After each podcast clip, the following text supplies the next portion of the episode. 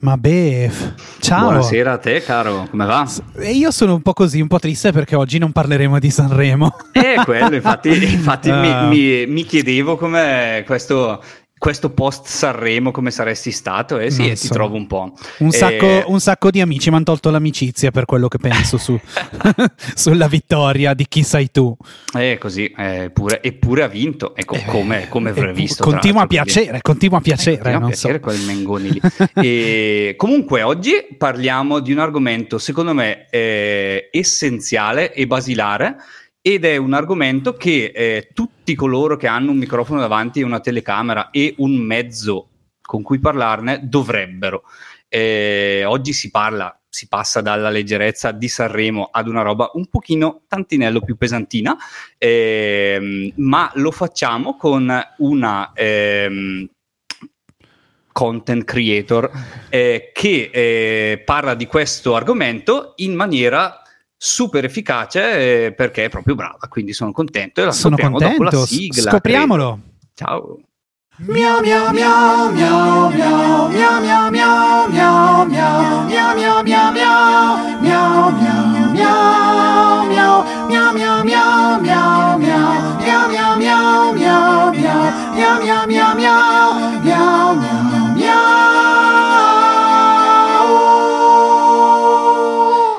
Ed eccoci qua, benvenuta Francesca Palumbo. Ciao Francesca. Buonasera, buonasera. Buonasera, grazie mille di aver accettato il nostro invito. Grazie a voi. Grazie mille. E adesso Befeldo credo che sia ora di scoprire le carte e dire a tutti di cosa si tratta perché signore e signori sappiate che Francesca Palumbo ha parecchie omonime e quindi stasera non parleremo di scherma. No. E non parleremo di canzoni, canzoni neomelodiche, ma parleremo di... Di carceri, Costituzione e dintorni, insomma. Eh, lo facciamo con Francesca Palumbo, de, de, detta anche la Freak o Freaky Violet su mm, Instagram, mi pare. Yeah. Eh, sono super contento che, che, sia lei a parlarcene perché la seguo da, ormai da parecchio e eh, riesce a trattare questo argomento spinosetto eh, in maniera super efficace, innanzitutto perché è, è, il suo pane, è il suo mestiere, eh, ma anche con ehm, ma anche bene. No, non voglio usare il termine con leggerezza perché non è, non è, perché non è un argomento leggero. È, ehm, però mh, si fa ascoltare anche da chi insomma è ignorante co- come me, eh, diciamolo. No. E, ehm, come va? Vuoi presentarti? Prima domanda, come no, stai? Eh, come stai? Eh, come stai bene, in, bene. in questa Italia? Eh, in questa Italia è complicato, però no, in realtà tutto bene, anzi grazie per, per la presentazione. E sì, io mi, mi occupo di, di carcere da, da, un po' di anni, è un argomento che mi sta molto a cuore perché appunto ho fatto, cioè ho fatto, in teoria faccio ancora parte di uno sportello, ma poi non entro ancora praticamente, però sono una volontaria in carcere e, ehm, e, quindi niente, mi ha sempre appassionato come argomento e penso che se ne parli troppo poco e quindi mi piace far conoscere un ambiente chiuso come quello del, del carcere anche alle, alle, persone all'esterno, e anche perché purtroppo può capitare che eh, qualcuno si trovi coinvolto in situazioni, quindi si trovi ad affrontare quel mondo e non dico che cerco di prepararlo perché ovviamente non è possibile, però ecco, cerco di far capire come funziona all'interno perché è un vero e proprio mondo parallelo e forse da fuori non, non ce ne rendiamo tanto conto. Decisamente no, no, Penso ci siano anche un sacco di luoghi comuni a riguardo. Sì, tantissimi. In, va- in varie direzioni, poi adesso ne parleremo di sicuro. Ah. E Posso, Bef? Volevo, Prego, solo, volevo solo, chiedere a Francesca la, la, più banale delle domande ed è perché sei arrivata a trattare questo argomento, soprattutto perché te ne occupi come divulgatrice, quindi allora, perché hai deciso di parlarne? Sì, io allora inizialmente ho approcciato a questo mondo in modo totalmente casuale, nel senso che c'era un corso nella mia università eh, tenuto da una cattedra che io già avevo seguito e ho iniziato da quell'anno praticamente, oltre alle lezioni, c'era anche la parte pratica, quindi di entrare all'interno delle carceri, in particolare di Regina Celi a Roma, e appunto per fare eh, supporto legale per quanto riguarda la vita interna al carcere, perché poi ovviamente per i procedimenti ci sono gli avvocati, eh, ai detenuti all'interno di, di Regina Celi. E quindi ho iniziato a fare questo così per, per, vedere come fosse. Poi nel tempo mi sono appassionata e mi sono laureata proprio in quella materia, quindi poi alla fine ho scritto una tesi su quell'argomento. E quando poi ho iniziato a collaborare eh, con Ivan Grieco sul programma La Miniera, tutti i giorni parliamo di informazioni di politica, io mi occupo di commentare la parte di diritto e da lì ho iniziato un po' a inserire questo argomento, anche perché ho notato che effettivamente le persone, oltre magari ai pregiudizi, hanno anche un sacco di curiosità cioè su cosa succede, con chi hai parlato, perché di solito mi chiedono sempre questo, se ti sono capitate persone con reati particolari o comunque come si vive all'interno, perché è un mondo, come dicevo, sconosciuto che noi sentiamo dai TG, però solo in relazione a notizie di cronaca nera, quindi non affrontato in altro modo. E quindi da lì ho continuato su quella strada anche perché eh, lo sportello è patrocinato da quello a cui partecipo dall'associazione Antigone e per un periodo ho fatto anche uno stage nell'ufficio comunicazione de- di Antigone e ho visto loro come lavoravano dall'interno e quindi mi sono molto appassionata anche a questo, cioè al fatto del divulgare, del far conoscere quello che succede e cercare magari di fare anche delle proposte per andare a migliorare quello che potrebbe essere il sistema. Poi ovvio che non stanno a ascoltare me, questo è poco ma sicuro, però ecco, da un certo punto di vista magari stimolare anche il pensiero nelle coscienze delle persone, cioè non dare la cosa già pronta, io non cerco di non cioè sì, do le, le, indicazioni legislative, costituzionali, però cerco insomma di cercare di dare gli strumenti alle persone che mi ascoltano per svilupparsi un proprio pensiero critico. Quindi non dire è giusto così, è giusto colà. Poi certo la mia opinione viene fuori naturalmente.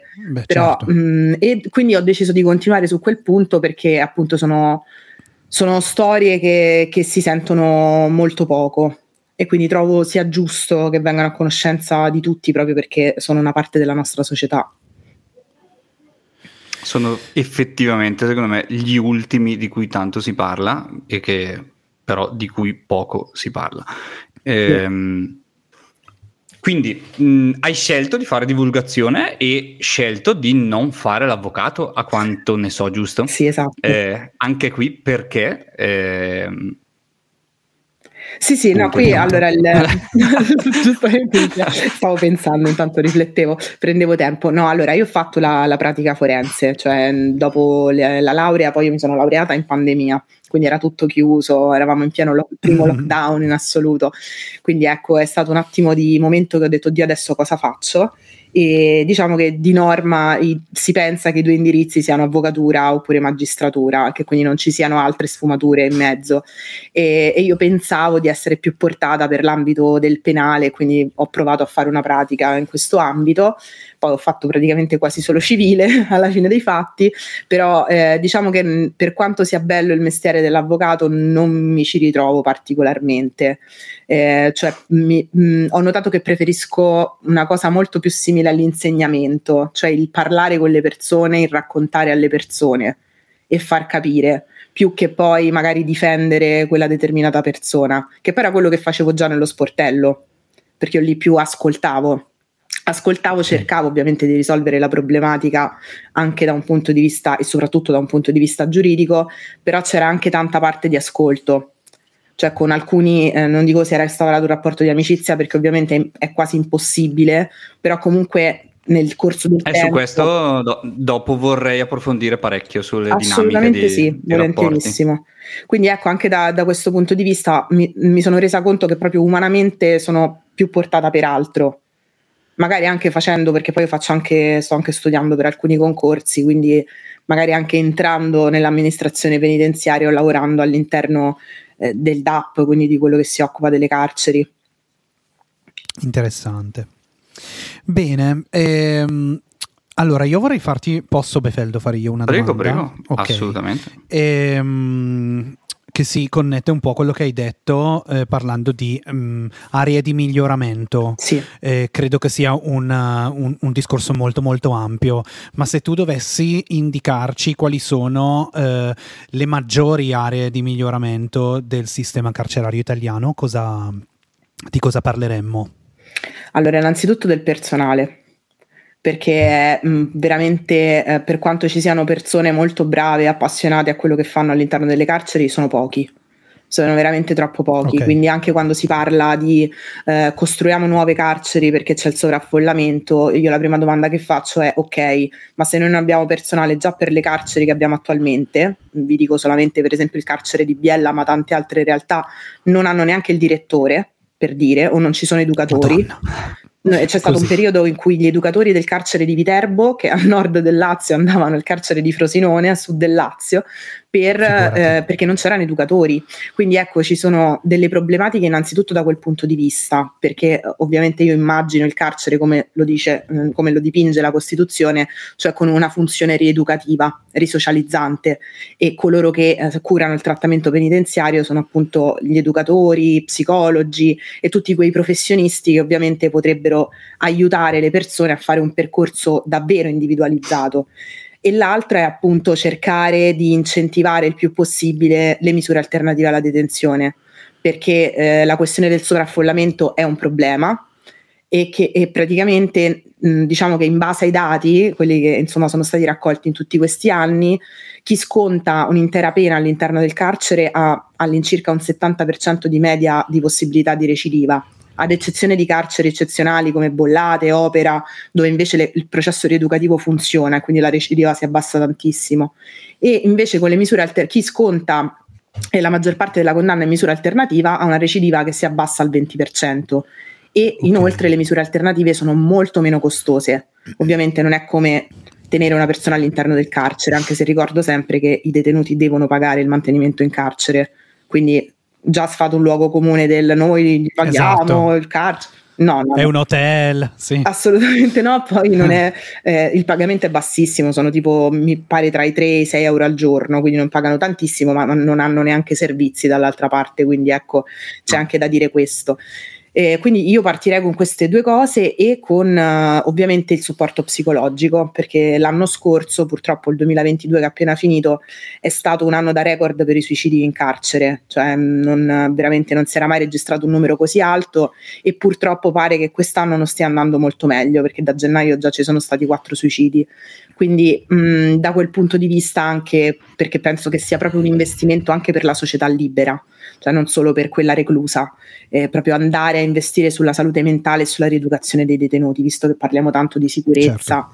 e poi queste persone tornano in società e le vogliamo risocializzate oppure le vogliamo ancora più incattivite nei confronti dello Stato che li ha puniti non fa una piega, assolutamente. Sì, no, non fa una piega, sono discorsi vecchi di probabilmente due secoli e mezzo, perché da, da Beccaria a Victor Hugo, a esatto. eccetera, eccetera, eccetera, eccetera. Però vaglielo far capire al... Beh, eppure, no, è vero, perché comunque tuttora eh, io credo che parlando con le persone eh, capiti spesso di sentire ancora la diatriba tra carcere uguale riabilitazione o punizione, no? Buttare cioè, la chiave. Eh, quei, quei, discorsi lì, ma anche solo perché devono avere la televisione, perché devono fare teatro, perché, devo, cioè, perché loro sono lì a godersi la vita senza lavorare, no? c'è, c'è, questa sorta di luogo comune e di pensiero che è molto Altro, pericoloso. Lì a godersi la vita, poi dopo letteralmente due settimane di lockdown l'Italia è impazzita perché Bravissimo. non poteva andare a correre. Eravamo tutti eh, quindi questo forse lì, eh, praticamente. Eh sì. Esattamente, esattamente, sì. Quindi questo forse ci ha dato un po' un'idea di quanto già la privazione di libertà sia di per sé una punizione. Beh, no? gli ar- già gli arresti domiciliari che noi consideriamo oh, che schifo che gli hanno dato gli arresti domiciliari, mm. sta lì a... E invece, eh, invece ci siamo un po' resi conto. Prima parlavi eh, di eccezioni, eh, di carceri eccezione tipo opera e bollate, sì. eh, ma sono eccezioni per qualche motivo? Madonna, o... perché siamo a Milano, no? Cioè, Chiaro, ma eh, scusami, che domande sono? Guarda, c'è anche un'altra eccezione qui nel Lazio, che è il carcere di Paliano, che in realtà è un carcere molto piccolo e peraltro di alta sicurezza, cioè ci sono tutti, per la maggior parte sono quasi tutti collaboratori di giustizia, quindi parliamo di persone che hanno, rea- eh, hanno commesso reati particolarmente gravi e pericolosi, perché mh, in queste carceri, Paliano in particolare ha una direttrice molto illuminata da questo punto di vista. Quindi... Ecco, quella è la mia domanda. È è, il, il, la, è, virtuoso il modo di, di, di, dirigerle o è un qualche fattore esterno? È anche que- è quello una parte, però non, tu- non, del tutto, perché ci sono direttrici, dico direttrici perché per la maggior parte delle carceri che conosco sono quasi tutte donne, poi ci sono anche direttori, okay. però ad esempio di Regina Celi e Re Bibbia sono donne. E, mh, ad esempio ci sono anche loro, sono direttrici virtuose che però non hanno le strutture idonee, perché Regina Celi è un monastero di fine Settecento, quindi era delle suore mantellate, quindi parliamo veramente di una struttura vecchissima che cade a pezzi, quindi non hanno neanche gli spazi e i luoghi dove poter fare delle attività. E in altri casi mancano i fondi, oppure sono gestiti probabilmente non in modo eh, adeguato perché ad esempio Bollate all'interno c'ha, la possibilità de, c'è il ristorante che avevano aperto per un periodo anche a Re Bibbia eh, certo, oppure sì. ci sono molte carceri e so che lo stanno facendo anche in altre città in cui all'interno investono proprio le aziende cioè ci sono aziende co- che hanno ad esempio soprattutto quelle telefoniche che hanno i call center all'interno delle carceri quindi fanno lavorare direttamente i detenuti all'interno del call center e, e, poi magari consentono a queste persone che hanno già lavorato all'interno, una volta uscite, di continuare a lavorare per loro. Quindi dipende molto dai fondi, da chi lo dirige o chi lo amministra comunque e anche dalla realtà locale e anche dalla bravura di riuscire a fare accordi con enti o aziende private a livello territoriale, perché lì La... si investe molto da questo punto di vista. La mancanza di personale sì. è esclusivamente legata ai fondi? Sì, e ai okay. concorsi che non vengono fatti. Perché calcolate che il, l'ultimo concorso io l'ho fatto nel 2021, credo, 2020 o 2021, forse 2021, da dirigente, quindi quello da direttore di carcere, erano all'incirca una trentina di posti, non lo bandivano da vent'anni e, o quelli da educatori che è funzionario giuridico pedagogico ne hanno fatti due, ne stanno facendo due nel giro di due anni, però comunque coprono pochi posti. E peraltro in legge di bilancio hanno tagliato 34 milioni di euro per i prossimi tre anni eh, sia al Dipartimento dell'amministrazione penitenziaria sia a quello della giustizia minorile. Perché anche da quel punto di vista io sono un po' meno pratica perché ho sempre eh, frequentato come volontaria istituti per adulti maschili e femminili però anche la, la questione degli IPM, degli istituti penali per minorenni, è abbastanza grave e l'avevamo visto appunto a Natale quando c'è stata l'evasione dal, dal Beccaria, però diciamo che è una situazione abbastanza condivisa a livello nazionale. C'è pur da dire che per fortuna i minorenni in carcere sono molti, cioè sono pochi, non sono tantissimi rispetto ai detenuti adulti. Quindi su quello sì. almeno mh, c'è, cioè, diciamo che da una parte è un'arma a doppio taglio, un po' come le donne, anche le donne sono pochissime all'interno delle carceri, però eh, probabilmente il fatto che siano una minoranza eh, distoglie un po' l'attenzione, perché ovviamente magari si fanno, cioè ovviamente non è proprio ovvio, però di base si prendono misure o si fanno delle iniziative per la maggioranza della popolazione detenuta. E quindi le minoranze un po' mh, pagano questa mancanza di attenzione quindi stranieri, donne, minori. Eh, Infatti sì, mi, ha, mi, hai fatto venire in mente una domanda che riguarda una, un sì. altro luogo comune, eh, che è chi finisce in carcere. Cioè in, in, Italia si sente anche spesso dire, beh ma in Italia puoi fare quello che vuoi, tanto in carcere non ci finisci, no? Eppure c'è sì. appunto un sovrappopolamento delle carceri, quindi qualcuno deve finire in carcere. Sì. Chi popola le carceri italiane? Allora, diciamo che un terzo, mh, mm, do un po' di numeri, in totale la popolazione detenuta eh, fino a fine du- eh, 2022 era all'incirca 55.000 persone, tra uomini, e donne, sono proprio popolazione detenuta totale. E di base la maggior parte, un terzo delle persone sono dentro in custodia cautelare, quindi sono ancora in attesa di giudizio cioè sono magari persone in fase di indagini che sono state arrestate, sono state portate dentro per una misura cautelare oppure anche imputati, quindi stanno ancora aspettando il primo grado.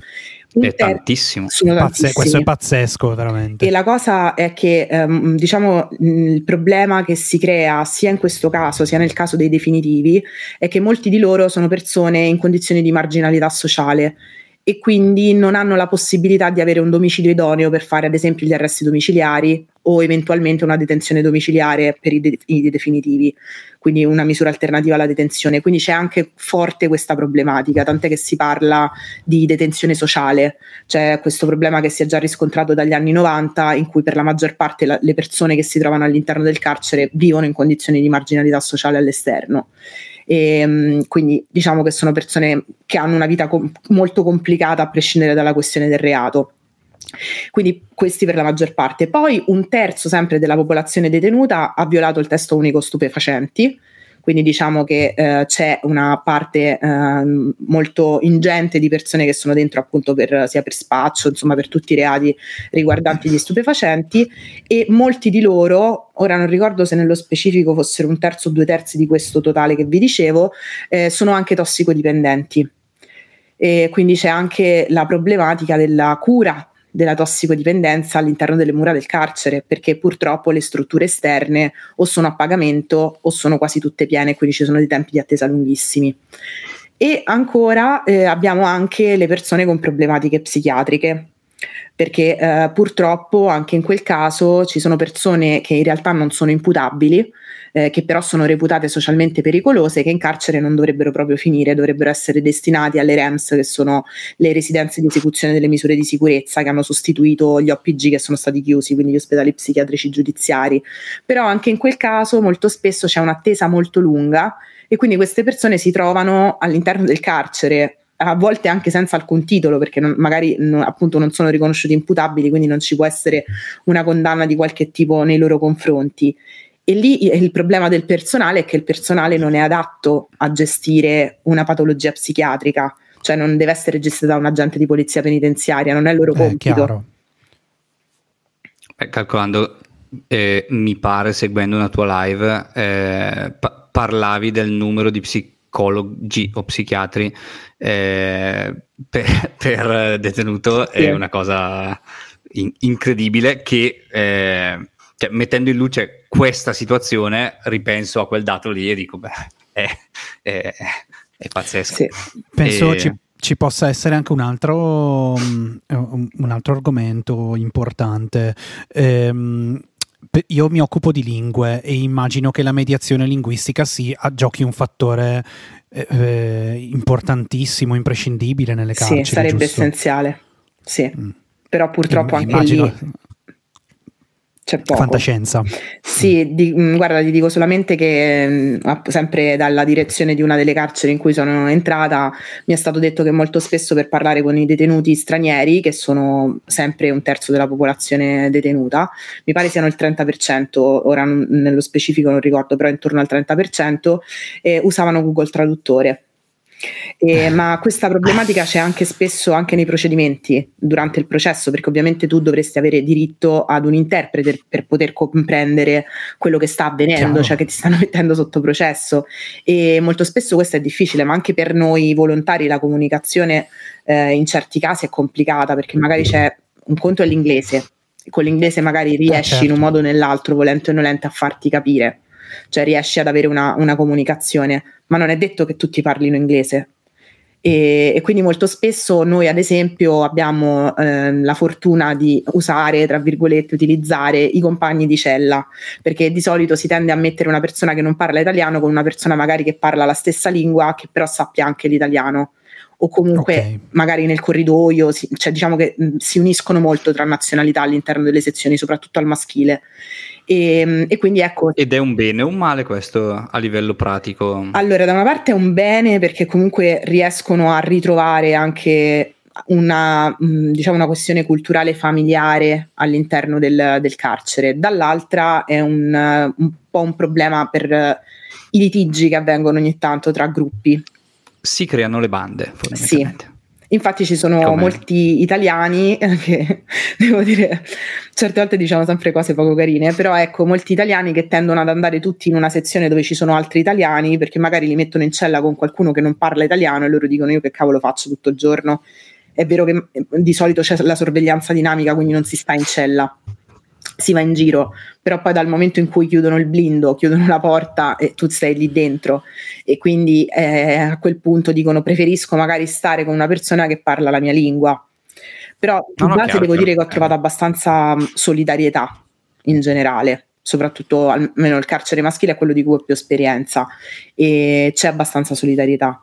Però con le lingue è un problema, cioè con quello è un grande problema anche per le culture, non solo per la lingua, eh, anche eh, certo, alla sì, questione sì. religiosa o alla questione dell'alimentazione, eh, in particolari Chiaro. casi, non è, non è facile. Da vegetariano me lo sono chiesto questa cosa se finissi in carcere e dicessi guarda ti conviene comprarti le cose per conto tuo oppure te le fai portare da fuori perché mh, mm, noi avevamo un detenuto celiaco e praticamente lui è stato che, che è un po' più serio di vegetariano Bev.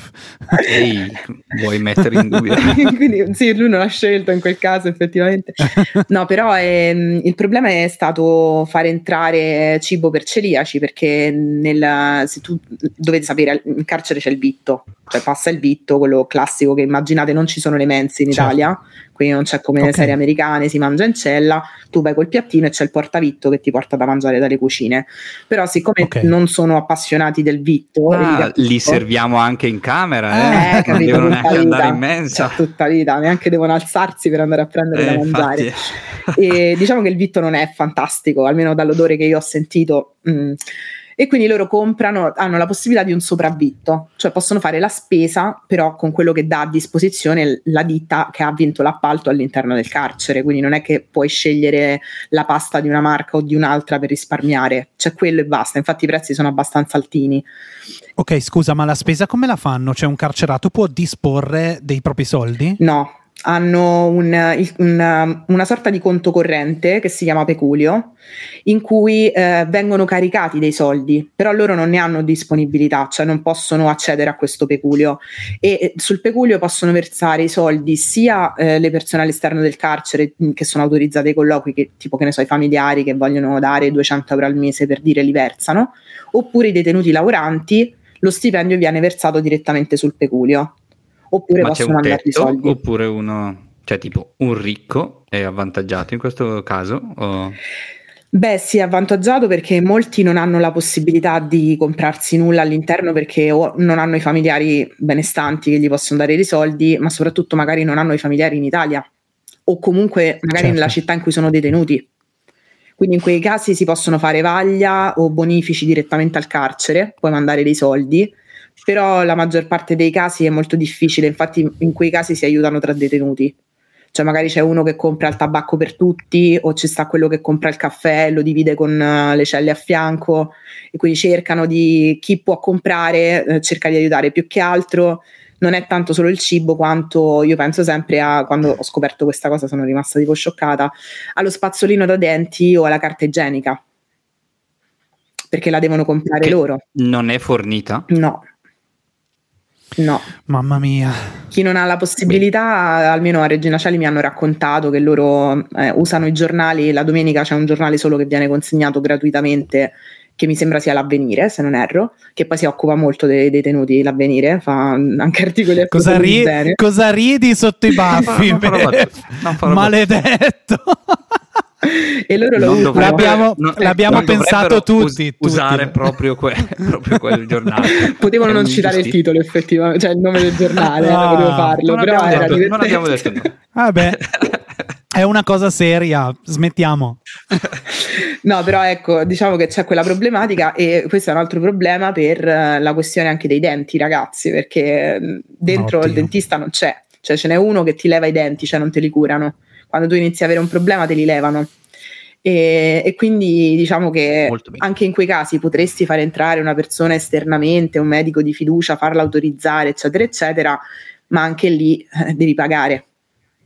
Quindi ecco, diciamo che su questo c'è una, una bella disparità ecco, tra chi ha la possibilità economica per uh, sopravvivere all'interno del carcere e chi invece magari non può permettersi neanche di comprare il rotolo di carta igienica per dire. Beh, credo, credo che quell'un terzo di persone che socialmente non sono proprio eh, messe benissimo di cui parlavi prima, eh, che non hanno una casa dove stare, non credo abbiano tanti soldi a disposizione per comprare la carta igienica. No, esatto. Quindi diciamo che c'è, c'è anche questo. Poi su questo ovviamente eh, ovviamente dove ci sono le mancanze ci sono i volontari, quindi lì magari ci sono i volontari della comunità di Sant'Egidio o di tante altre associazioni che si occupano proprio di aiutare. La, no, noi non facevamo questo, facciamo altro, però per esempio ave, avevamo contatti con altri volontari di altre associazioni e se un detenuto veniva da noi e mi diceva guarda Francesca non ho i pantaloni di ricambio perché mi è capitato una volta che c'era questo che poverino era vestito così da quando è stato arrestato e abbiamo chiamato gli altri volontari che gli hanno portato dei vestiti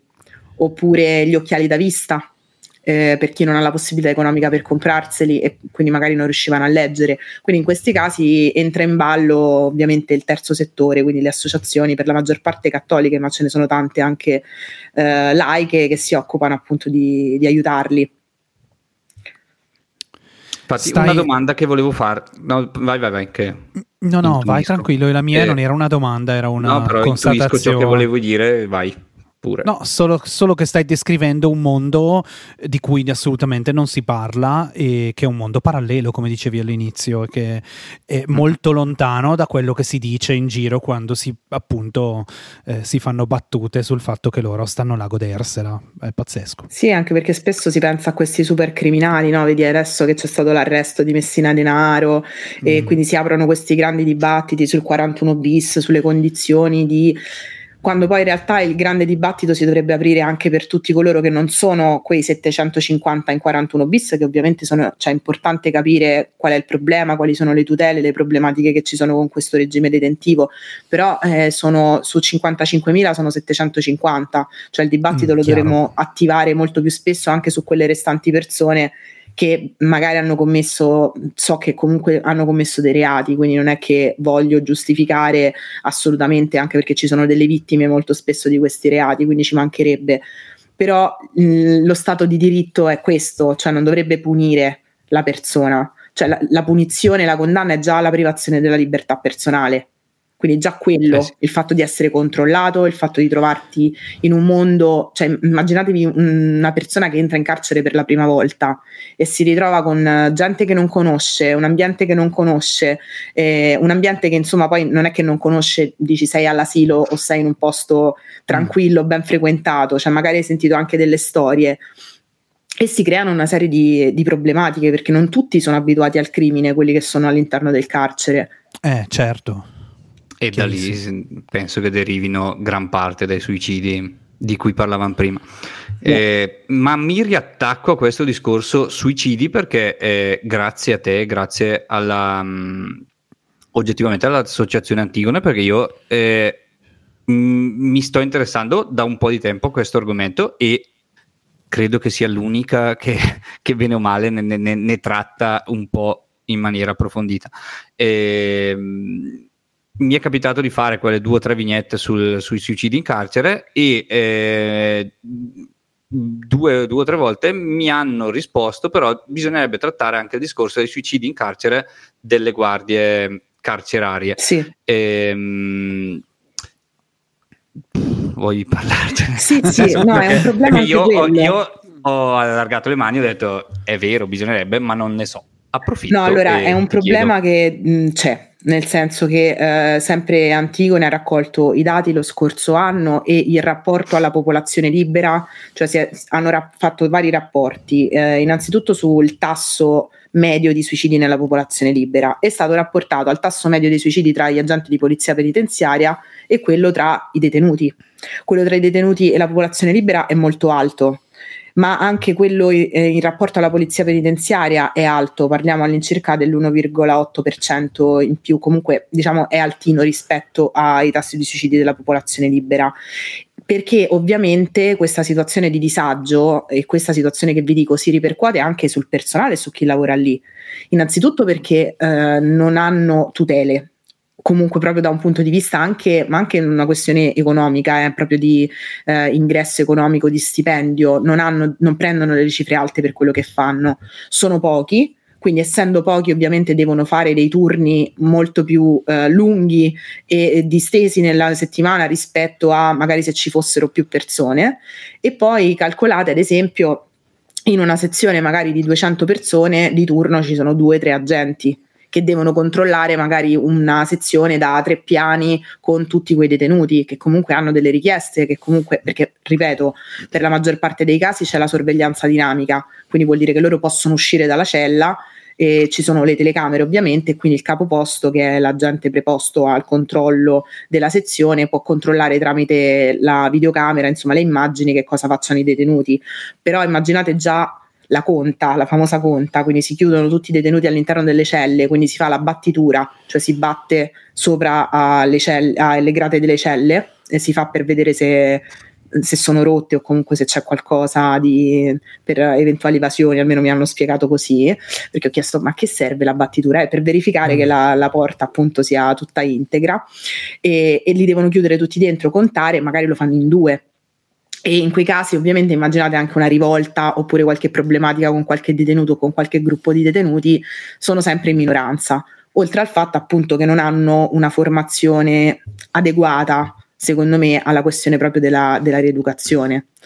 Quindi ecco, ci sono una, una, serie di dinamiche. E poi molto spesso, questo però mi hanno detto che ultimamente c'è stato per fortuna un ricambio generazionale, quindi sono arrivati anche ehm, agenti un po' più giovani, perché per la maggior parte nel centro-sud hanno tutti un'età molto alta, perché eh, mi hanno spiegato che tendenzialmente quando si fa il concorso e si entra i più giovani vengono mandati verso nord perché magari non hanno ancora famiglia eh, o non hanno ancora nella propria città d'origine qualcosa che li tenga legati lì. Quindi poi loro mano a mano che crescono, magari hanno famiglia e vogliono tornare, perché la maggior parte, ad esempio, di quelli che lavoravano a Regina Cieli venivano dal sud Italia e, e, quindi cercavano di riavvicinarsi alla famiglia.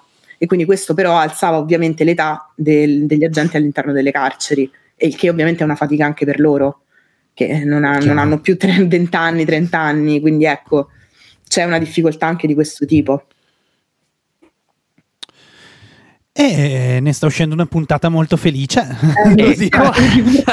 Cerco di dirvelo quel sorriso, però mi rendo conto che non è proprio. si può sorridere quanto vuoi, ma eh.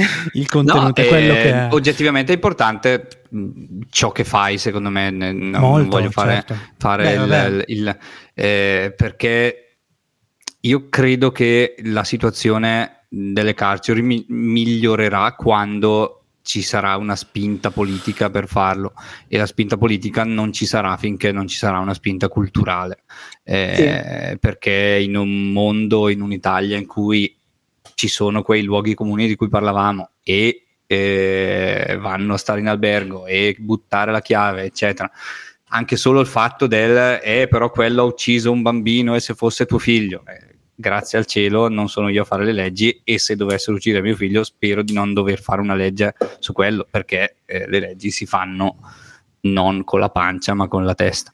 Eh, però questi sono concetti difficili e... Sì, e sono difficili da, da, far digerire alle persone perché noi per esempio abbiamo avuto un timido tentativo di riforma nel 2018 che stava andando anche in una direzione più che giusta, cioè nel senso che eh, nell'ambito insomma, del, di chi si studia insomma, i diritti dei detenuti, quest'ambito qui anche Antigone, erano tutti molto felici perché l'ex ministro della giustizia all'epoca era, mh, mm, cioè il ministro della giustizia all'epoca era Orlando e oh. aveva istituito anche gli stati generali dell'esecuzione penale nel 2014, quindi questa, questo evento con tutti i tavoli tematici con esperti, direttori di carcere, educatori, agenti di penitenziaria, professori, insomma tante persone persone dell'ambito che facevano proposte, quindi ogni tavolo si occupava di un determinato argomento. Poi però inve- nel momento in cui si è andata a esercitare la delega, perché quello era, ehm, poi alla fine sono stati te- tre decreti legislativi, uno interamente dedicato ai minori e gli altri due dedicati agli adulti, e in realtà in quel momento era cambiato il, il, governo, quindi Orlando praticamente non c'era più e hanno praticamente tolto la maggior parte delle cose. Eh, ad esempio, vabbè, c'era un incentivo sulle misure alternative, ma addirittura si parlava di inserire eh, il diritto all'intimità e alla sessualità intramuraria, che fino a questo momento, cioè se io vi dico eh, colloqui, visite coniugali, penso che qui in Italia si sentono tutti male però nella, in tantissimi stati europei... Sar- sarebbe stata una mia domanda, visto il San Valentino appena passato. Ah, ok, sì. no, allora non dico niente, allora te la... Te no, no, no, eh, no, stai parlando, esatto. no, perché in realtà in tanti altri eh, stati eh, europei questo avviene cioè nel senso c'è la possibilità di fare le visite coniugali, quindi ci sono delle stanze ad hoc dove fare colloqui, eh, puoi stare per un'ora, due ore con tua moglie, con la tua fidanzata, con il tuo compagno, la tua compagna, ma anche con la famiglia, perché mh, mm, pensiamo anche a un, molto spesso si parla del, nella legge della tutela dei minori, dei figli dei detenuti, che si trovano a entrare nella sala colloqui di un carcere che ma- magari non, ha, non c'è la zona verde come a Rebibbia dove c'è il parco o in tanti altri luoghi, quindi molto spesso i detenuti non vogliono vedere i loro figli, cioè dicono preferisco non vederli per due anni, sentirli solo al telefono e non farli entrare qua dentro e poi quando esco ci rivediamo. Perché nonostante per loro sia un dolore non vedere i figli, non vogliono magari far entrare un bambino di 3-4 anni in quel mondo e già questo potrebbe magari aiutare anche, non solo penso alla sessualità, ma anche a fare un colloquio con tuo figlio senza che ci siano altre 200 persone intorno che urlano e che fanno lo stesso con altri, o che ci sono gli certo. agenti di penitenziaria che ti controllano a vista. Quindi, Comunque la sessualità è un tema importantissimo. Eh? Cioè, pri- privare un essere umano di quello eh, può creare grandissime conseguenze eh. psicologiche, quindi assolutamente tema centrale. Sì. Un altro tema centrale. E peraltro mh, diciamo che da questo punto di vista c'è anche la eh, comunità LGBT che ne soffre maggiormente da reclusa perché molto spesso eh, i detenuti omosessuali non lo dicono, non fanno coming out, non dicono assolutamente nulla per il timore di ritorsione o di essere isolati, eh, perché sono a rischio aggressioni. E questo, immaginate anche. Strano, non l'avrei, non l'avrei mai detto. Eh, è vero. e la cosa, la cosa, allucinante è che sia eh, chi fa coming out, ma anche una persona transgender, pensiamo a eh, una donna che sta facendo un cioè, sta facendo un percorso di transizione appunto per, es- per diventare effettivamente eh, donna da un punto di vista appunto con l'operazione, perché purtroppo dal punto di vista della legge mh, dell'ordinamento penitenziario si fa questa distinzione qui, cioè nel certo. senso vieni inviata in un carcere femminile non se ti identifichi come donna, ma se hai fatto l'operazione tutti i passaggi successivi, altrimenti ti ritrovi in un carcere maschile. E il problema lì è che se non ci sono sezioni ad hoc, che poi è una sorta di ghettizzazione, viene isolato e soprattutto viene inserito nelle sezioni protette, che sono le sezioni per i sex offenders. Quindi ti mettono con persone che hanno commesso dei reati particolarmente gravi e che devono essere isolate per altri motivi, perché anche quelle persone rischiano di essere aggredite dagli altri detenuti e quindi li devono isolare diventa un incubo. Insomma. Sì, è, diciamo che è particolarmente problematico.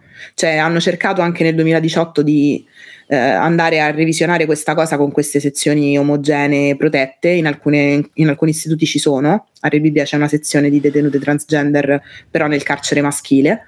E, però ecco, diciamo che lì c'è pure una limitazione nelle attività del carcere, cioè non puoi andare a fare le attività con gli altri. Chiaro. Ci sono delle problematiche evidenti. È comunque un isolare ancora di più. Esatto. Eh. Ma io avrei una domanda da porti.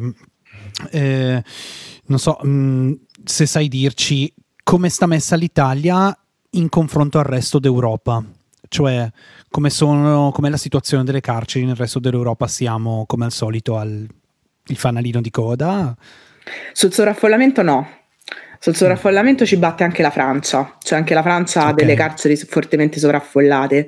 Invece sul, sul trattamento ci battono in molti, in molti, paesi, ad esempio sulla questione che vi dicevo prima delle stanze dell'amore, come le chiamano, eh, sì. le hanno anche in stati dove si pensa che magari c'è un trattamento peggiore nelle carceri, eh, come ad esempio la Romania eh, oppure in Spagna sicuramente hanno anche un atteggiamento molto più avanzato all'interno delle carceri, anche se anche la Spagna ha delle problematiche con eh, regimi detentivi simili 41 bis o comunque delle, cioè, esiste la detenzione incomunicata che è riservata ai, ai terroristi mh, dei Paesi Baschi, era riservata a loro e anche lì ci sono delle problematiche sulla tutela dei diritti umani.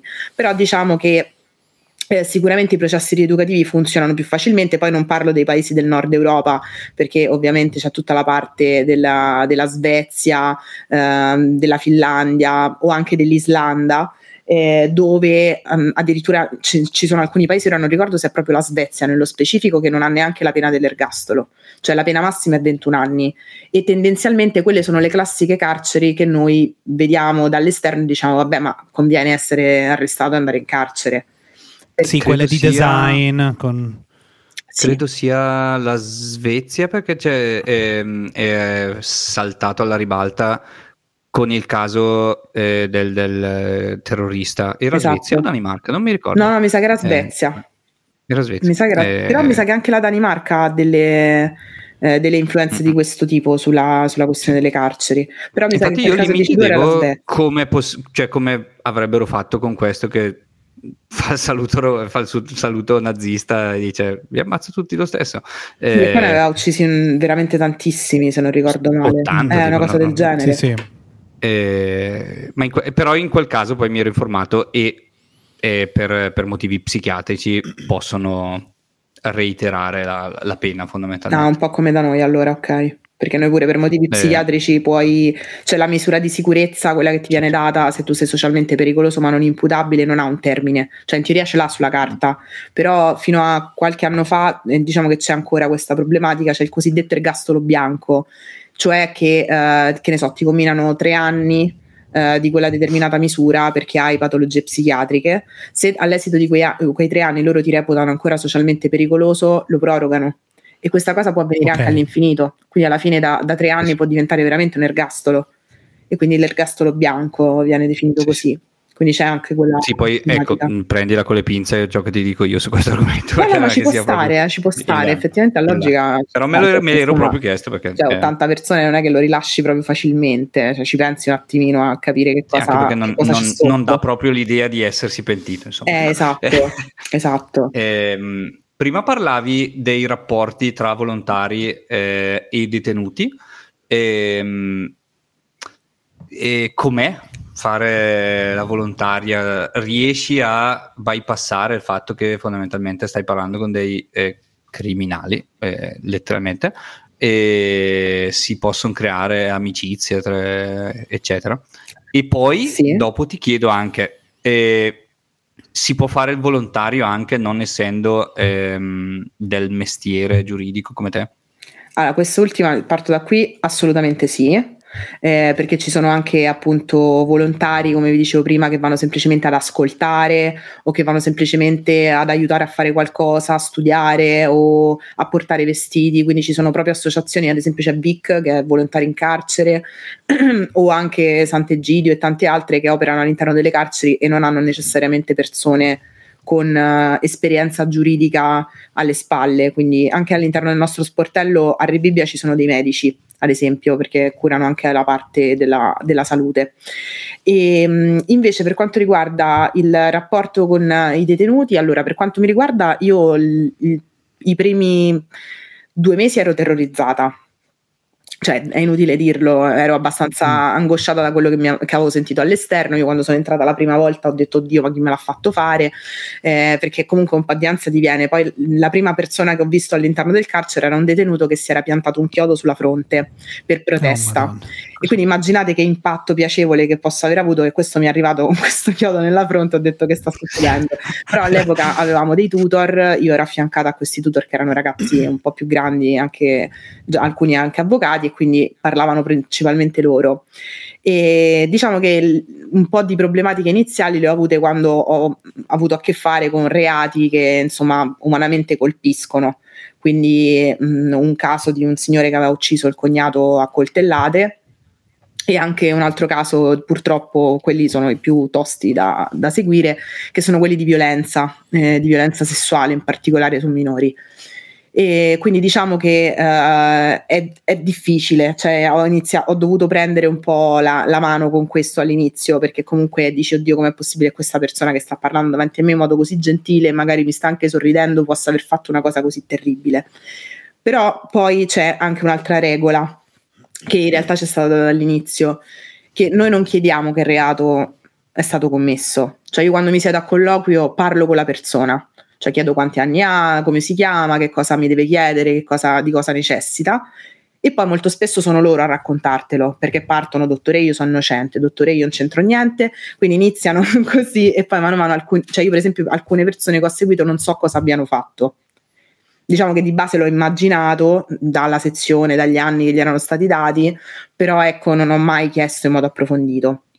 Poi nel corso del tempo ho cercato, quando invece lo sapevo, di pensare a, ok, tu però sei qui per aiutare una persona, non per giudicare quello che ha fatto perché è qua dentro per un motivo, quindi eh, sta pagando per quello che ha fatto e, e quindi tu semplicemente devi svolgere il tuo ruolo.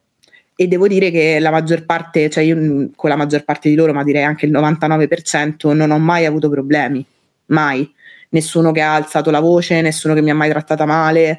Eh, un, forse c'è stato un 1% una volta che ho litigato con un signore, ma perché io pure sono una che si fa prendere molto dai litigi, e un'altra volta che uno ha alzato la voce perché gli avevo detto che non potevo fare una cosa che mi aveva chiesto.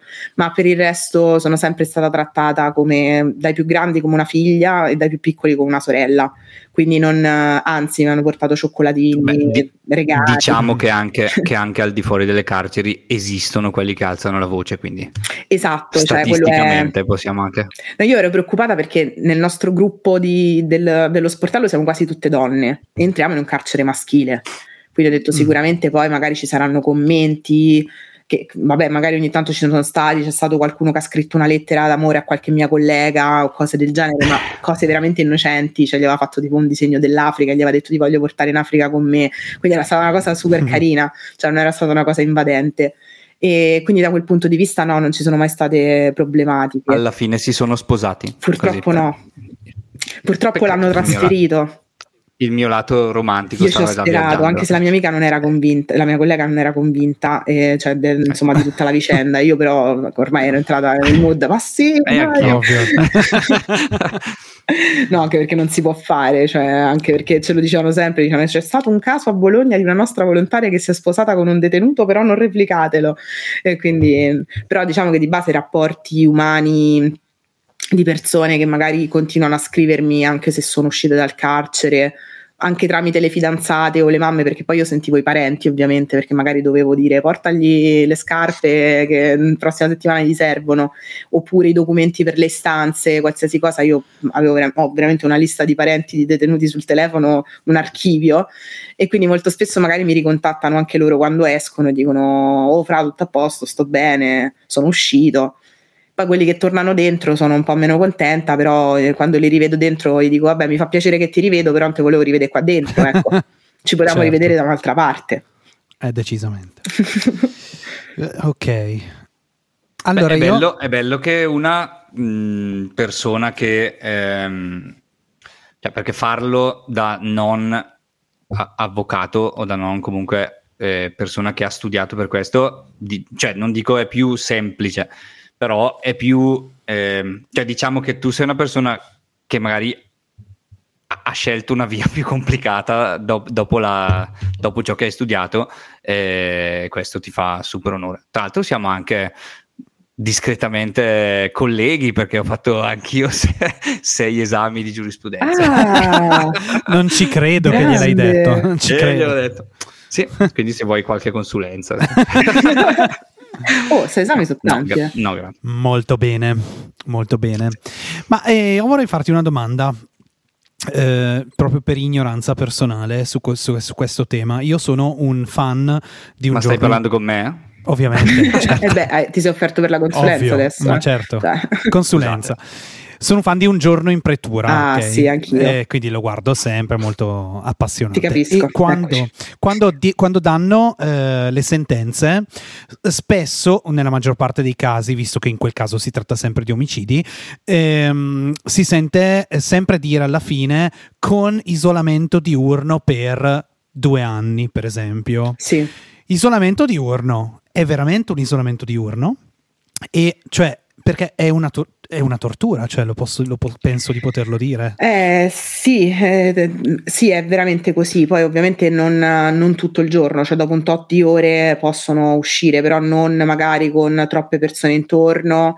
Eh, quindi effettivamente c'è ed effettivamente anche secondo me non è, non è un trattamento utile a qualcosa, anche esatto. perché la risocializzazione di una persona in isolamento, anche se solo diurno, cioè come, come si può fare?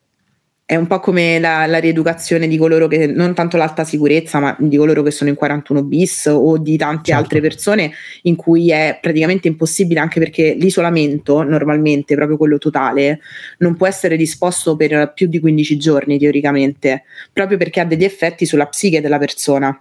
Eh, immagino, Quindi certo. non, non, si può eh, isolare totalmente. Anche in quei casi poi ovviamente possono svolgere magari una parte della giornata, comunque c'è cioè l'ora d'aria, il fatto che possono uscire, quindi da quel punto di vista sì, però con incontri ovviamente limitati. Però sì, Ci fai un piccolo cosa. excursus su cosa sia realmente il 41 bis di cui tutti parlano in questo periodo? Allora, sì. Di cui secondo me nessuno sa Nulla. Cioè, io capisco il dibattito, cioè nel senso mi rendo conto perché è una cosa di, su cui mi, mi, insultano da settimane ormai, però eh, che capisco che è importante mantenerlo per la questione de, dei reati di mafia, però ha delle, delle problematiche, nel senso che eh, è un regime detentivo speciale, noi lo sentiamo sempre chiamare come carcere duro, è previsto duro. dall'articolo 41 bis dell'ordinamento penitenziario al comma 2 e ehm, praticamente può essere disposto nei casi in cui, perché la razio del 41 bis non è punire i cattivissimi, come le persone pensano, ma serve semplicemente a interrompere i contatti con l'esterno, perché possono essere, può essere disposto il regime detentivo speciale ex 41 bis in caso vengano commessi determinati tipi di reati e quindi bisogna interrompere, per esempio pensiamo a un boss della criminalità organizzata che una volta entrato all'interno del carcere vuole continuare a esercitare il suo comando all'esterno e quindi l'unico potere che eh, si, lo Stato ha in quel momento è porlo in una situazione di isolamento totale. In 41 bis sei recluso in cella singola, proprio perché non puoi avere contatti con altre persone, e sei all'interno della cella per circa 22-23 ore al giorno senza eh, c'è la televisione, sì, ma ovviamente non ci sono tutti i canali, ma ci arriveremo poi vi spiego meglio. E, però appunto c'è eh, questa privazione totale della socialità, che è la base poi per il trattamento rieducativo, infatti in 41 bis non esiste la rieducazione, e ci sono anche delle limitazioni ulteriori, cioè mentre un detenuto mh, per reati ordinari, insomma per reati comuni, eh, può avere fino a 6 colloqui al mese, il detenuto in 41 bis ne può fare uno al mese con i familiari e ovviamente devono essere differentemente da quelli del regime ordinario di sicurezza, sono con il vetro in mezzo, quello che vedete nelle serie tipo Gomorra per capirci, uh-huh. ad eccezione dei minori di anni 12, perché i minori di anni 12 possono fare il colloquio senza il vetro uh, divisorio in mezzo e sono uh, videoregistrati quindi sono sotto il controllo auditivo e visivo poi della polizia penitenziaria, mentre i colloqui normali non sono videoregistrati. Quindi queste sono tutte cautele ovviamente necessarie per evitare passaggi, per evitare eh, che si dicano informazioni. Precedentemente anche il colloquio con il difensore rientrava in questo unico colloquio mensile. Mm. Poi invece adesso è, stato, è intervenuta la Corte Costituzionale perché è una violazione del diritto di difesa. Quindi c'è eh, questa situazione qui, anche le telefonate se ne fa una, eh, mi pare una al mese, sì. E, mh, mm, quindi ci sono delle, delle, preclusioni. Poi non si possono ricevere, ad esempio, libri e riviste dall'esterno, eh, quindi ad esempio non possono neanche leggere, eccetera, eccetera. E fino a qualche tempo fa c'erano delle. Pre- ah, e poi c'è il gruppo di socialità che mi stavo dimenticando, cioè loro possono passare la loro ora d'aria con un gruppo di socialità di massimo quattro persone se sono boss, quindi proprio quelli all'apice, quelli particolarmente tipo Messina Denaro, per capirci, loro si trovano in un'ulteriore ala del 41 bis, che sono le cosiddette aree ristrette, ehm, dove praticamente c'è una sicurezza ulteriore e il gruppo di socialità è di massimo due persone, quindi il boss e un'altra persona, non possono parlare con nessun altro e quindi ci sono delle cautele ulteriori. E poi eh, ci sono alcune cose che sono cambiate nel corso del tempo, gli interventi della Corte Costituzionale, tipo il fornelletto nella cella, loro non potevano averlo, mentre all'interno delle celle classiche i detenuti cucinano all'interno della cella perché hanno i fornelletti. Oppure c'è stato il caso Rai Sport, Rai Storia, perché Rai Sport e Rai Storia non si potevano vedere in 41 bis perché molti canali televisivi dove si possono inviare messaggi in sovraimpressione non li possono mm. vedere perché altrimenti potrebbero mandargli dei messaggi certo. all'interno del carcere. E, e, quindi è intervenuta una sentenza per permettere a Rai Storia e Rai Sport di essere viste in 41 bis.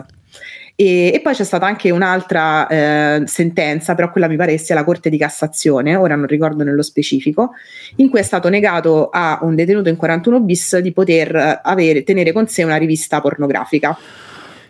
E in questo caso eh, non si è capito il motivo perché ovviamente tutte queste limitazioni che vi sto dicendo devono essere motivate dal fatto di garantire la sicurezza, quindi interrompere i legami con l'esterno e non si capisce che problematica porti una rivista pornografica all'interno di una cella del 41 bis.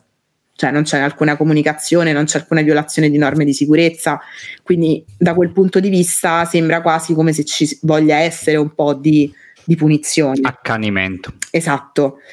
Quindi diciamo che sono stati limati eh, dei, degli angoli troppo duri del, del 41 bis, però appunto il dibattito adesso sembra essere 41 bis sì o no, quando secondo me invece il dibattito dovrebbe essere raccogliamo i dati per capire se il 41 bis come è strutturato in questo momento sia ancora efficace, con l'evoluzione anche della criminalità organizzata che c'è stata fino ad oggi.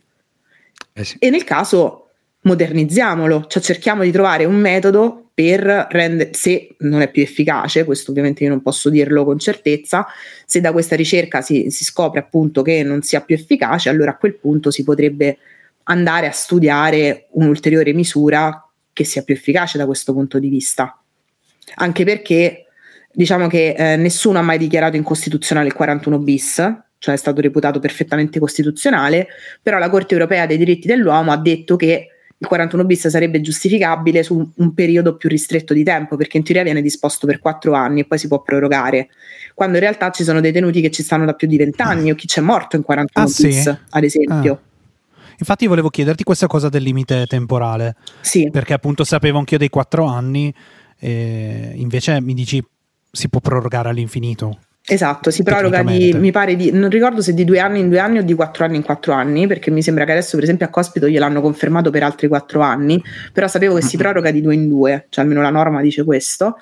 E quindi ci sono tante persone che, che vedono appunto prorogato il loro, Uh, il loro 41 bis per un tot di anni. E ci sono, ci sono, stati casi, ad esempio c'è stato il caso di, di Provenzano, di Rina, che anche nei momenti in cui eh, erano malati e stavano partic- mh, particolarmente male, hanno, c'è stata fatta richiesta di revoca del 41 bis e non è stato disposto. Perché, il vabbè, grosso problema in, questo, ca- in questo, caso, come nel caso Cospito, è che eh, purtroppo diventa una lotta politica. Sì. Eh, infatti, una domanda che volevo farti è come può lo Stato, ehm, ad esempio, approcciarsi ad una revoca di 41 bis senza con questa popolazione far la figura dello Stato che mh, premia, eh, perché comunque il, il, caso Cospito è veramente eh, difficilissimo, nel senso che cioè, anche qui se ne sta parlando in maniera mh, molto superficiale, eh, quando è co- veramente complicato farsi un'idea di, di, cosa dovrebbe fare lo Stato, di cosa dovrebbe, perché comunque eh, oggettivamente io confesso non ho una soluzione perché comunque è un caso in cui no, lo, lo, Stato non dovrebbe far morire un, un detenuto, ma non, non, dovrebbe neanche dar adito agli altri detenuti di po- poter pensare di ricattare lo Stato. E, e, e io, cioè, mh, lo dico tranquillamente, non si parla di chiaramente diciamo che Cospito non è stato fortunatissimo a trovare questo governo no. con cui confrontarsi. Anche Però c'è anche da dire... ha disposto quello precedente. Eh, Esattamente, è quello che sto dicendo. Mm, non, io non, non, non parlo di destra o sinistra, è questo l'errore, rendere una lotta politica perché il 41 bis gli ha dato un governo di, di sinistra fondamentalmente, quindi non, eh, il grosso problema è che adesso lo Stato toglie il 41 bis, ha perso Giorgia Meloni e invece eh, purtroppo non dovrebbero trattarsi Guarda, così questi argomenti. Vuoi la visione cattivella? Eh, secondo me eh, stanno facendo esattamente quello che insomma sarebbe più conveniente fare, nel senso che Nordio ha confermato il 41 bis per, um, per Cospito, però ha detto, perché giustamente su, sulla revoca non decide solo il Ministro della Giustizia, ma anche eh, la magistratura e in particolare la Corte di Cassazione che eh, in teoria si doveva pronunciare il 20 aprile, che trovavo folle il 20 aprile, visto che Cospito in sciopero della fame da ottobre, quindi spero che insomma il 20 aprile riesca ad essere in udienza, però adesso è stata anticipata al 24 febbraio e, e quindi lasceranno alla Corte di Cassazione, quindi nel caso in cui fosse disposta una revoca, ad esempio, sono i giudici brutti e cattivi. Sì. Quindi Potrà, la responsabilità dire, eh, politica vedete, in quel caso non c'è, sì, sì. perché loro ti diranno, no, no, come hanno fatto adesso da poco tempo, no? che loro l'hanno sempre difeso il 41 bis, quando in realtà quello che loro hanno inserito il 31 ottobre con un decreto legge è una modifica dell'ergastolo stativo che non c'entra niente con il 41 bis, è un'altra cosa cioè non c'entra niente. Poi che si tratta di, di reati più o meno simili, o comunque in, in, alcuni casi come quello di Cospito, gli stessi, è un altro discorso. Però ecco, secondo me quello che stanno facendo in questo momento, poi c'è da dire anche un'altra cosa, che stanno anche attuando delle misure che sono a tutela della salute di Cospito, perché prima è stato trasferito a Opera, perché a Opera c'era un'assistenza medica adeguata rispetto a quella che poteva avere a Bancali in provincia di Sassari e adesso da qualche giorno si trova nella sezione protetta eh, dell'ospedale San Paolo. Eh, perché in alcuni ospedali italiani, eh, non sapevo di, del San Paolo, però conoscevo il Pertini a Roma, c'è una sezione penitenziaria, cioè separata proprio dal resto dell'ospedale, quindi non è all'interno proprio dell'ospedale stesso, dove appunto vigono le regole del carcere quindi ci sono gli agenti di polizia, non si può entrare liberamente, eccetera, eccetera. E quindi stanno cercando di tutelare la sua salute da quel punto di vista. Quindi sta cercando, so che sta riprendendo degli integratori, eccetera, eccetera. Mm. Il problema è quello che si sta creando fuori, cioè tutte eh quelle persone che per chiedere di rimuovere il 41 bis a cospito stanno facendo dei danni, quindi aggravando ulteriormente la sua posizione all'interno perché lui è stato proprio tacciato di essere a capo di questa federazione anarchica informale che era quella per cui poi aveva commesso determinati attentati in passato e che quindi stia continuando a dire a questa federazione anarchica informale di fare attentati e quindi aggravano semplicemente la sua posizione, non, sta, non stanno facendo un favore a, a Cospito, eh. assolutamente. Anche perché... Però dimo- eh, potrebbe essere la dimostrazione che il 41 bis non funziona se, se lui sta continuando a, a, a lanciare questo messaggio. Ma infatti anche quella questione delle intercettazioni di Donzelli che alla Camera aveva detto, insomma, di tutti quei contenuti, no? quelle cose che poi adesso è sparito, non si sa più niente. Vedremo che cosa è successo, io non, ancora non ho ben chiaro praticamente. Però anche in quel caso, a meno che non sia un'indagine, ovviamente quello saranno de- magari delle intercettazioni ambientali fatte apposta, però non è normale che dei detenuti in 41 bis possano parlare liberamente così di queste cose, quindi io eh spero sì. che sia stata un'operazione più per farli parlare appositamente, più che loro che inconsciamente, perché loro sanno comunque che in 41 bis viene registrato tutto, quindi però eh, trovo agghiacciante il fatto che mh, due persone lì all'interno possano parlare e addirittura mettersi eventualmente d'accordo sullo sciopero della fame di Cospito. Cioè, se il 41 bis è quello di non far entrare in contatto le persone con l'esterno, non dovrebbero entrare in contatto neanche tra di loro. Eh già. Sì, è, è, è, incredibile come sia tutto sbagliato in questa vicenda. è, è, incredibile. È... vero. Così. No, anche perché, compl- come dicevi tu, è, complicata perché comunque io mi rendo conto che quando dico eh sì lui ha commesso un attentato ma non, non c'erano né vittime né feriti no perché lui nell'attentato per cui è processato in questo momento sì, sì. per cui appunto la, la, Cassazione ha riformulato per strage contro la sicurezza dello Stato lui non ha ucciso né ferito nessuno però mi rendo anche conto che comunque è indice della pericolosità della persona. Dall'altra parte sono passati tanti anni, perché parliamo del 2006, lui è in carcere da dieci anni, quindi insomma, diciamo, ci sono una serie di cose, cioè lui era già in alta sicurezza quando poi gli è stato disposto il 41 bis dall'ex ministra Cartabia su richiesta del ministro dell'interno, perché poi il ministro della giustizia lo, lo deve fare anche su richiesta del ministro dell'interno. Perché secondo me, se non, se non, semplicemente se non ci fosse la parola anarchico eh, accanto al suo nome, non, non ci sarebbe tutto questo clamore e verrebbe tutto trattato in maniera più asettica come dovrebbe essere trattato Potrebbe un argomento essere. del genere. Potrebbe essere. E il problema è che lì ci sono tutti reatini delicati, capito? Cioè, nel senso che anche. perché lui è dentro per, per, essere un terrorista praticamente, quindi all'interno del 41 bis tu trovi magari ex brigatisti, cioè diciamo che di anarchico c'è solo lui, è il primo caso di anarchico in 41 bis, però terroristi anche se in minor percentuale rispetto ai reati di criminalità organizzata ce ne sono, sono tipo il 10%, mi sembra ma una cifra veramente bassissima. Gli altri cioè quello che sostengono coloro che eh, sostengono la revoca del 41 bis è che quelli che hanno il 41 bis hanno commesso cose ben peggiori e che hanno dei ruoli all'interno delle loro organizzazioni di provenienza eh, molto più eh, importanti rispetto a quello di Cospito all'interno della federazione anarchica informale. Però dall'altra parte appunto c'è chi dice però lui anche è pericoloso. Lui mandava lettere all'esterno del carcere in cui diceva eh, credo nella lotta armata, nella violenza, eccetera, eccetera, mm. e quindi anche lì ci sono delle esigenze di tutela. Quindi capisco entrambe eh sì. le parti, ecco. È complicato. Eh sì. Eh, non intendiamo risolverlo adesso. no, non credo. No, non mi non permetterei mai. Sarebbe veramente clamoroso. Poi arriva la Cassazione tra qualche giorno, quindi ci salva eh, tutti la Cassazione. Lo scopriremo. Beh, siamo arrivati a un'ora e dieci, così, eh, eh, ridendo e scherzando. sì, tra l'altro è proprio volata, devo dire. Vero? È volata. Eh, sì, perché sono argomenti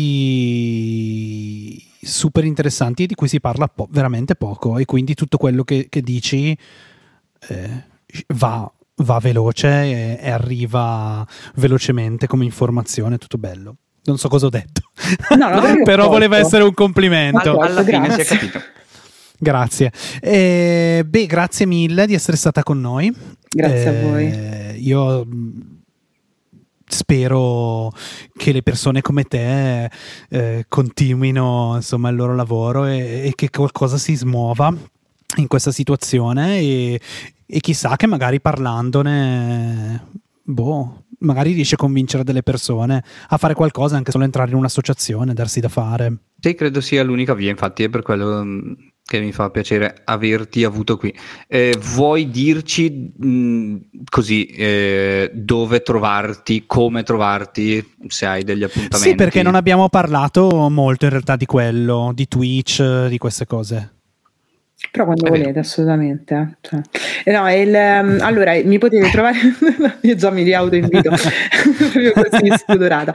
Comunque, dicevo, mi potete trovare allora, su Twitch, eh, per il momento il martedì e il giovedì alle, alle 16.30. Il canale è la Freak, mi pare underscore però, perché ho tutti i nickname diversi, ma eh, sto cercando l'unificazione, però di base la Freak, tranne Instagram. Okay. E, um, poi su Instagram Freaky Violet e um, diciamo che sono un po' meno presente però cerco di pubblicare eh, contenuti a tema anche lì e poi ho un canale YouTube dove sto ancora sperimentando il giorno di pubblicazione perché questa settimana è il sabato, però di solito escono il giovedì alle 14, eh, c'è un video a settimana, dipende di varie tematiche perché lì parlo anche di, di errori giudiziari e quindi tutti gli innocenti okay. che sono finiti in carcere e che sono stati tanti anni dentro senza aver mai commesso nulla. Oh mamma mia, lì si apre argomento un altro... leggero. sì. però, come dicevo, però, come dicevo prima, eh, si nota quanto tu sia brava per questo, nel senso che fondamentalmente, eh, come ti scrivevo in, privato, in privato, è la narrazione che è importante in questi casi, perché è un, è un, è, sei, si è sempre lì sul filo del rasoio sul diventare pesanti, eh, sul diventare faziosi anche, che cosa che non sei, e quindi evviva. E per, come mai la Freak a questo punto? Ah, da, da, da come, è è nato, questo? Allora, in realtà è nato prima Freaky Violet perché io sono una grande fan dei Red Hot Chili Peppers e okay. Mm, la, una delle mie canzoni preferite quando frequentavo i forum di musica negli anni 2000, io sono una, nata nel 90 quindi insomma frequentavo i forum, eh, era Freaky Styly e quindi ho preso Freaky e poi ho aggiunto Violet che in realtà era il nome della figlia di Dave Grohl così a caso, non sapevo che mettere mi piaceva quindi ce l'ho ficcato in mezzo. Bello. E poi ho scoperto le Frix Chic, che poi in realtà eh, insomma ho scoperto, eh, la conoscevo da tanti anni, però ho iniziato a vederla in un altro modo e poi perché io sono un po' una freak, quindi alla fine ho deciso di, di unire sia Freaky Style che la, le freak, che la freak che sono, sarei io, in una grande unione. Eh, perché io sono un po' particolare, sono un po', sì, la definizione di freak mi, mi appartiene abbastanza, sono un po' una strana, non sembra magari nel nella, quando parlo, quando sono in live, però nella vita lo sono abbastanza, quindi mi rappresenta. Però si, intui- si intuisce questa, questa, dicotomia tra l'argomento e la, e la persona, è quello anche sì. cosa bella. no, non so come suonava questa cosa che hai detto. No, credo, era un complimento, no, no, almeno no, per me. A no, me piacciono i freak, l'argomento quindi... non c'entra nulla, cioè mi rendo conto. Eh, sì. Sì, sì, Bene. però te lo lascio, dai, mi rappresenta. Giustissimo. Allora, grazie ancora per essere stata con noi. Grazie e, a voi, davvero. E, e quindi se Befeldo non ha obiezioni, io chiuderei questa puntata. Sigla.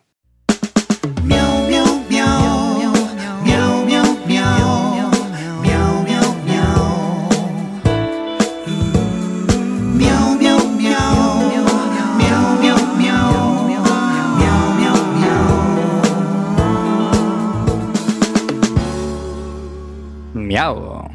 Miau. Miagolo anche tu? Miau.